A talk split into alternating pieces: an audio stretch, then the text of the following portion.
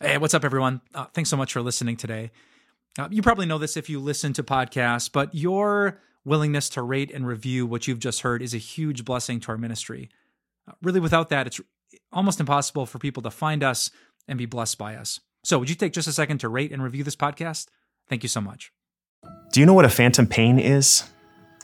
I didn't know what it was until I had a member of mine have part of his leg amputated. Long story. But when his part of his leg was gone, he would still feel pain in his foot and in the part of his leg and even in his toes, even though they weren't there. Feeling the pain from something that's no longer there is exactly how that man described the ache that he has in his heart since his wife had passed away six months prior to that conversation I mentioned. She's not there, but he still feels the pain as though she is there. And that sounds weird, but I'll explain. He said, I still sometimes get frustrated with her, even though she's not there. I still sometimes talk as though she's going to be right there, but she's not there. I, roll over in bed as though she's going to be there and she's not there. It's like there's this phantom pain that I have following me around. As it turns out, that just so happens to be a good description of one of the many symptoms that people feel when they experience grief it probably is worth noting that when we experience loss and when we go through grief, we are changed forever. There is no time when we all of a sudden snap out of it. It doesn't help to hear from other people that we will get over it someday. In fact, that man that I mentioned earlier, he actually said, You never get over it. You just learn to better live through it. And, and that's some wonderful advice. So, this phantom pain that he experiences, as he called it, it's one of many symptoms that people can experience. I recently looked at a resource on how to help those that are grieving, and there was a whole page, three columns. It filled the whole page of all of the symptoms that people feel anger and frustration, guilt, fear, self loathing, bitterness and anger, even resentment towards family and friends. All of these things happen and there's many more. Some of them are even confusing. People don't even know why.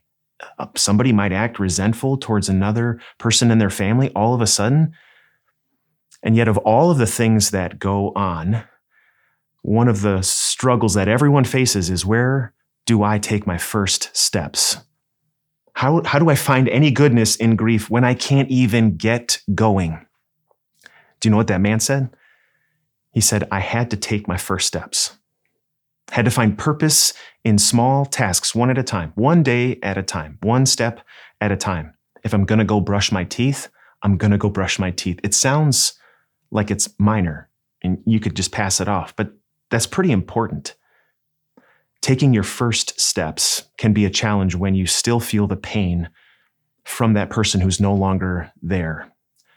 And that's why it's also important to know that when you take those first steps and every single step, you're not alone. Not only are there tons of people around who seek to encourage you, but you also have a God who is with you. There was a man in the Old Testament, the first half of the Bible, who experienced incredible loss throughout his life. So many times when his own life was threatened too.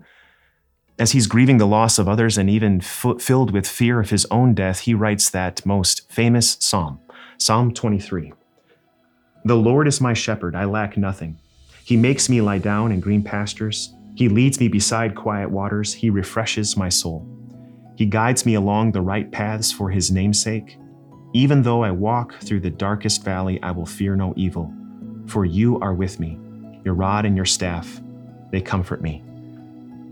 Even though I walk through the darkest valley or the valley of the shadow of death, I will fear no evil. Did, did you see what he did there? He's talking about the shepherd. He guides me, he leads me, he restores my soul. As though the Lord is our shepherd, but, but he's over there. But then when it comes to the time when we are in the darkest valley, when we are filled, especially in this case, with grief, you can't move, you can't function, you don't even know what to do next you are with me.